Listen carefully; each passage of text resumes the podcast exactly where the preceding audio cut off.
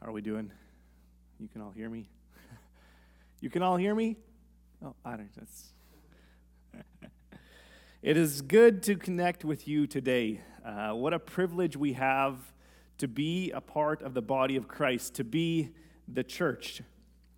Uh, this last week, I was uh, digging around uh, in my computer for a past project to email to my sister. And in doing so, I, I ended up taking a trip down memory lane as I looked through old files on my computer. I don't know about the rest of you, but for me, the files on my computer are a real, it's one of those projects that seems never ending. It's just a mess. And, and as I was digging through, I just came across piles of unsorted missions trip pictures and, uh, and other youth events, many other memories of the years that I've had uh, the privilege to run the senior youth program here at PV. And uh, it really gave me time to, to reflect on this community, on this church, and, and how much I value all of you. It also reminded me again of the importance of discipling the next generation. And, and so, before I jump uh, into this morning's message, I, I, just wanted to publicly thank uh, our youth leaders for all their hard work uh, and for joining me and leading senior youth this past year the constant curveballs of, of restrictions and, and moving to connect online, which, let's be honest, I know that the youth aren't huge fans of, unless, of course, they're gamers, and then they just do too much of that already. So, and, and all the rest could easily have, have made you, uh, as leaders, throw in the towel, but, but you continue to persevere. And, and I just have been incredibly blessed to witness their humble serving hearts and their willingness to be examples and passionately care for the youth of our community. And so, uh, Kira, Joe, and Esther, and Dion, I, I know that uh, you're serving out of a desire to follow Christ in obedience and not for public applause, but I just feel you deserve the recognition, and I just want to say thank you. And, and although we haven't had a chance to do these big all age youth events with the juniors in a long time, and so I haven't really had a chance to work with you in a while, I also feel it's very important to recognize Jake and Mary and Talon and Nicole. Thank you. Thank you so much for the role you've played in the development of youth at PV.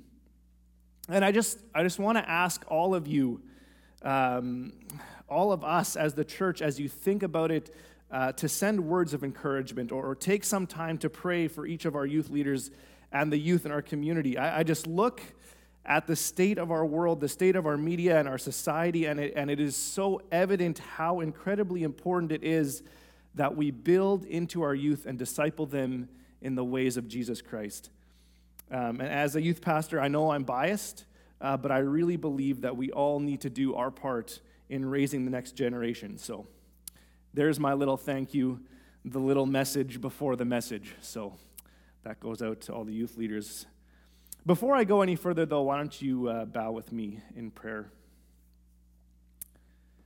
Heavenly Father, we come before you um, just in awe of who you are, God, this wonderful day. Um, there's so much evidence surrounding us, and sometimes we tune it out or turn it into other words. And, and God, just remind us again of who you are and how you are greater, how your Son, how Jesus, how salvation is greater.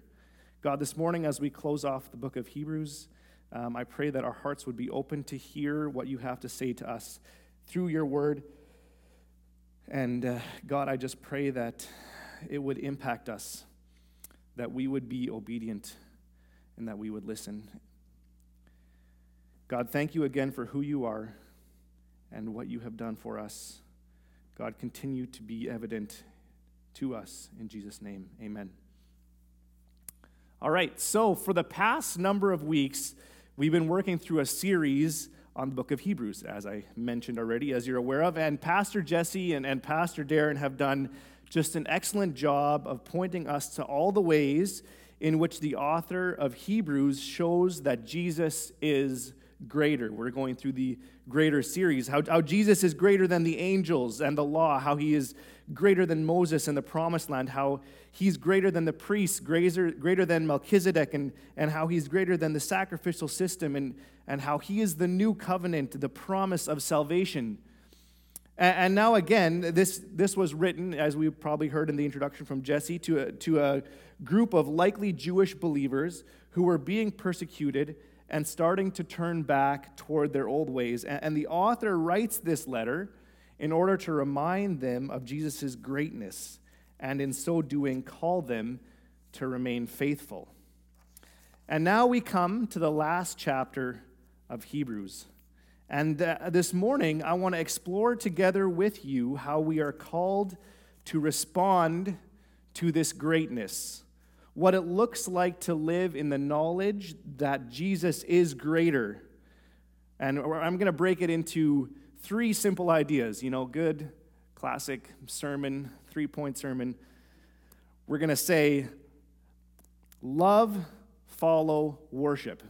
Sounds like a cliche church slogan, truly, but, but that doesn't change the truth and the power of it. And I guess that's why church slogans are the way they are. It's just the truth. So let's, let's dive into Hebrews chapter 13, which, which starts out by saying, Keep on loving one another as brothers and sisters. Do not forget to show hospitality to strangers, for by doing so, people have shown hospitality to angels without knowing it. Continue to remember those in prison as if you were together with them in prison, and those who are mistreated as if you yourselves were suffering.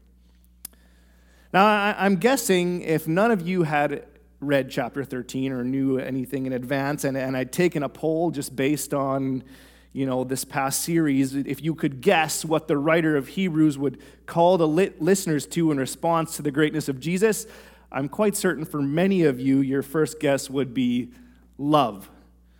It, it just makes sense right? The entire life and teaching of jesus is all about love. After all this talk about the way of Jesus being greater, the only real response is love. So, what does it mean for us to keep on loving one another as brothers and sisters? Uh, we had quite a bit of a different kind of week in our house this past week. Um, as many of you may have seen, my wife posted about it online, so you may already know that we got to experience a broken foot in our family, and uh, which is certainly not ideal. Uh, and and I just I just want to clear something up.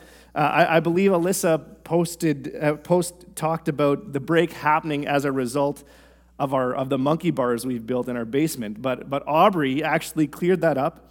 Uh, we assumed it was from the monkey bars, but she confessed that it was actually as a result of jumping out of one of our basement windows, which which kind of makes us feel a little better as parents since you know it wasn't on a device that we had put up specifically for the kids to play on. So, you know, I, oh, when Alyssa asked Aubrey, like, why didn't you say anything? She said, well, you were just telling everyone it was the monkey bars, and so I went along with it. So I thought it was kind of funny. Um, but nonetheless, certainly not a normal week. But, but anyway, there have been some really cute brotherly and sisterly love moments as a result of it. You know, our kids can fight with each other like the best of them, and, and we all know that no household is perfect. But now, when one of our siblings is down, suddenly we're getting stuff for each other without asking or, or helping our hurting sister up the stairs and, and even sharing the fun of playing with the crutches. It's, it's really all a pretty beautiful thing to see as a father. I don't know how your home life was growing up or how your relationship is now with your family. And, and so, in some ways, perhaps these verses may not ring true in the same way for each of you. But to me, loving someone as a brother or loving someone as a sister means that you're there for each other no matter what. That you work things out and you solve the problems that you're facing together. And that especially in hard times, you are the first to help and the first to sacrifice time and energy for your brother or sister. That is what the church is supposed to look like. And in fact, that was a major reason why the first church drew so much attention. When you see a community that cares so deeply for one another, that shares everything together and, and lives in service of one another, the world takes notice. And, and, I, and I have to say, I have felt it and I feel it at Pleasant Valley. Even during this time, I'm so glad to be part of a church family that steps up for each other When someone is hurting, we respond. When someone is celebrating, we rejoice with them. Brothers and sisters, in view of the greatness of Jesus, let's keep on doing that. Let's keep on exemplifying and living in that love, that kind of brotherly, sisterly, family love. Building on this idea, the writer of Hebrews continues by encouraging hospitality. And, and I know for some of you right now, this is really difficult because you are such incredibly hospitable people, and the current state of our province ha- have made everything very different. And, and that said, I, I want to encourage you. I want to encourage you to keep finding ways to use that gift, keep finding ways to be hospitable to those who are visitors to our community. Keep being creative with how you can show welcome to someone who's newly moved to our community. The love that we show to one another and the hospitality we show to strangers all serve one purpose to show people the greatness of Jesus, to show them that Jesus is greater, the difference that he has made in our lives. It all starts with how we love. Jumping ahead to verse 7, the writer of Hebrews continues saying this Remember your leaders who spoke the word of God to you. Consider the outcome of their way of life and imitate their faith. Jesus Christ is the same yesterday and today and forever. Do not be carried away by all kinds of strange teachings. It is good for our hearts to be strengthened by grace, not by eating ceremonial foods, which is of no benefit to those who do so. And then if we jump ahead to verse 17, again it says, Have confidence in your leaders and submit to their authority because they keep watch over you as those who must give an account. Do this so that their work will be a joy, not a burden, for that would be of no benefit to you. The writer urges the Hebrews to continue to follow. Our call in response to the knowledge that Jesus is greater is to follow. I find it interesting here how it says, consider the outcome of their way of life and imitate their faith. As I was preparing this message, this idea, the, the idea that we are to consider the outcome of our spiritual leader's way of life, it really struck me. It got me thinking about who I choose to listen to and, and who I consider spiritual leaders in my life. When I think back and remember the men and women of faith who have been part of discipling me, and I look at where they are today, or the legacy that they left behind when they went to be with the Lord, it, it encourages me and it strengthens, strengthens me in my faith. Over the past couple of years, I've started to take my physical fitness and strength training more seriously.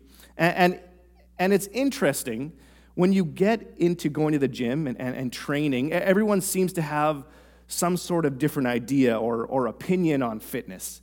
You know, like, have you ever tried this move?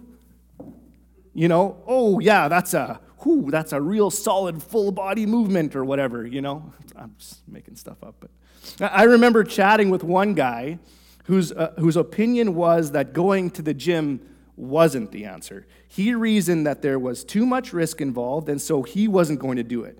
And he had all sorts of other ideas on fitness, though, and all sorts of ways that it should be done. And, and I don't recall exactly what they were, but this is also the same guy who's smoking a pack a day and he's out of breath from walking up the stairs. Now, now as I consider the outcome of his way of fitness, do you think I'm going to follow his ideas? No. When it comes to fitness, I'm going to follow the lead of my friends who's been training for years and is the first one anyone calls when they need something heavy lifted, or my friend who's completed a Spartan trifecta. It's, it's important that we consider the outcome of those who we are following. Now, I'm not saying that all church leaders always make the right decisions and always end up doing the right thing. In fact, there are many, many terrible examples out there. And, and church leaders who've done serious damage. And I truly believe God will judge them for that. And, and I think this is why the writer says Jesus Christ is the same yesterday, today, and forever. He's the ultimate example. The truth of his love and salvation does not change. And I also think this is why the writer immediately jumps to a warning not to get carried away by all kinds of strange teachings. We live in a world today where it seems as though everything is up for debate, and it seems as though nothing is true anymore. New ideas seem to come up daily, and many of these new answers leave God out of the picture.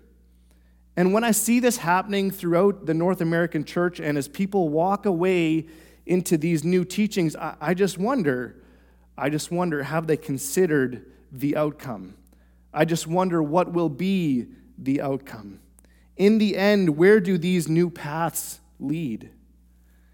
In the same way, I, I also see people take the words of the Bible and, and twist them into ideas to serve their own agenda. This kind of teaching is destroying our neighbors to the south and creeping into our churches here as well. The Bible is being misused and misinterpreted into certain political ideology. As an example, many American evangelicals have developed this kind of me first or us first sort of theology. Too many Christians are so focused on patriotism and America first, deeming the role of the Christian to gain conventional political power. And now, all of a sudden, adoration of and allegiance to country is part of Christianity. When the message of the Bible is clear that our allegiance should be to Jesus and to the cross. Brian Zahnd, a pastor in the U.S., wrote When the kingdom of Christ is not perceived as a viable alternative to society, then competition for conventional political power seems the only option for influencing the world. That's, that's, what, that's what we're facing right now, where instead of showing people the greatness of Jesus, we are moving to political power in order to influence the world. That's so wrong. That's exactly the opposite of what Hebrews is talking about this idea of hospitality, selflessness, and humility. And the body of Christ is worldwide. How with many different traditions and many different interpretations. And, and how can we possibly think that there is only one perfectly right way and, and, and uh, sorry, one, only one perfectly and best way to get power in this world? It's just wrong. As Darren mentioned last Sunday, the way of Jesus is greater and it gives answers to so many of humanity's biggest problems. So, therefore, brothers and sisters, we must continue to follow and not be carried away by all kinds of strange teachings. I know verse 17 hits especially close to home for me as I seek to be faithful in leading our church's senior youth program. And I know for Pastor Jesse and Pastor Darren as well, it is a sobering thought to be the ones keeping watch for our church family. And so as you follow, again, and this is maybe ties in well to the beginning of the message, as you follow, please also pray for us, as the author of Hebrew mentions in verse 18. So, in response to the greatness of Jesus, we are called to love, we are called to follow, and finally, we are called to worship. Hebrews chapter 13, verses 15 to 16 says this. Through Jesus, therefore, let us continually offer to God a sacrifice of praise, the fruit of lips that openly profess his name. And do not forget to do good and to share with others, for with such sacrifices, God is pleased. You have to remember that the audience who received this message came out of the previous sacrificial system. That is what they understood and, and knew, and, and as we mentioned, were tempted to go back to. To them, in order to worship God, uh, a sacrifice had to be made. But now, given the understanding that the sacrifice of Jesus was sufficient for all and for all time, the writer is calling them to a different kind of sacrifice, to a different kind of worship. The new sacrifice is not something they offer up once a day, but rather something that is continual. So, what does it mean to offer up a continual sacrifice of praise? let me tell you two contrasting ideas from my own life. Growing up, my sister and I did not always get along, as most. There were times when we were quite mean to each other. We would yell at each other or, or call each other names. Here's the thing, though in the heat of these battles, you can get pretty careless with your words. A while ago, my sister told me that words that I had said to her when we were kids were the reason that she has struggled feeling confident in her own singing voice. I felt so bad when I heard this. I, I had no idea the power of my words. You know, we, we embolden our kids with the little rhyme, you know, saying things like, Sticks and stones may break my bones, but words can never hurt me. And you know, that's not true. Words are incredibly powerful. Words can cut deeper to the places of you that can have this kind of a la- kind of lasting effect. Words are so powerful that they can change the course of a life. They can they can build up or, or they can tear down. In contrast, I have on numerous occasions sat down with my kids and reminded them how incredibly proud I am of who they are, encouraging both them both in the ways that they are gifted and in the person that God has created them to be. And I try to do this often. I try to do this intentionally. When I see my children show kindness toward one another, I make sure they understand the value of that act, or I bring it up as a sermon illustration because I know that words have the power to speak life or to bring death. What are the fruit? What is the fruit of your lips? A sacrifice of praise is so much more than singing songs on a Sunday. I used to think that song, We Bring a Sacrifice of Praise, you know, like that's okay, now we're worshiping, right? No, in this passage, it's clear that worship is about how we live our lives every day and in every moment. It is continual. With the knowledge that Jesus is greater, we need to be asking ourselves are the words that I am saying drawing people in toward Him? Remember that one goal do they reflect who Jesus is? We need to remember that what people come to know about and understand about Jesus often starts with the things that we say and the way that we live. Just as we consider the outcome of the way of life of spiritual leaders in our own lives, we should also probably recognize that in some ways we are all spiritual leaders in others' lives as well. When the people you interact with who are just learning about the ways of Jesus see you and how you speak, how are they measuring the outcome of your faith?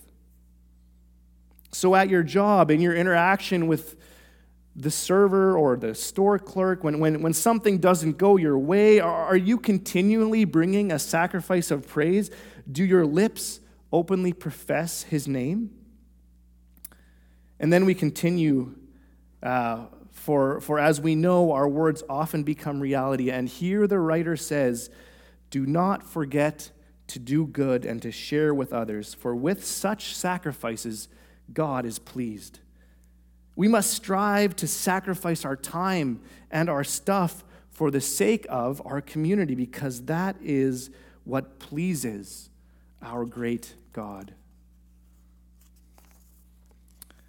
Brothers and sisters, I know this may sound repetitive, but I feel we need to be reminded time and t- time again because we are such forgetful people.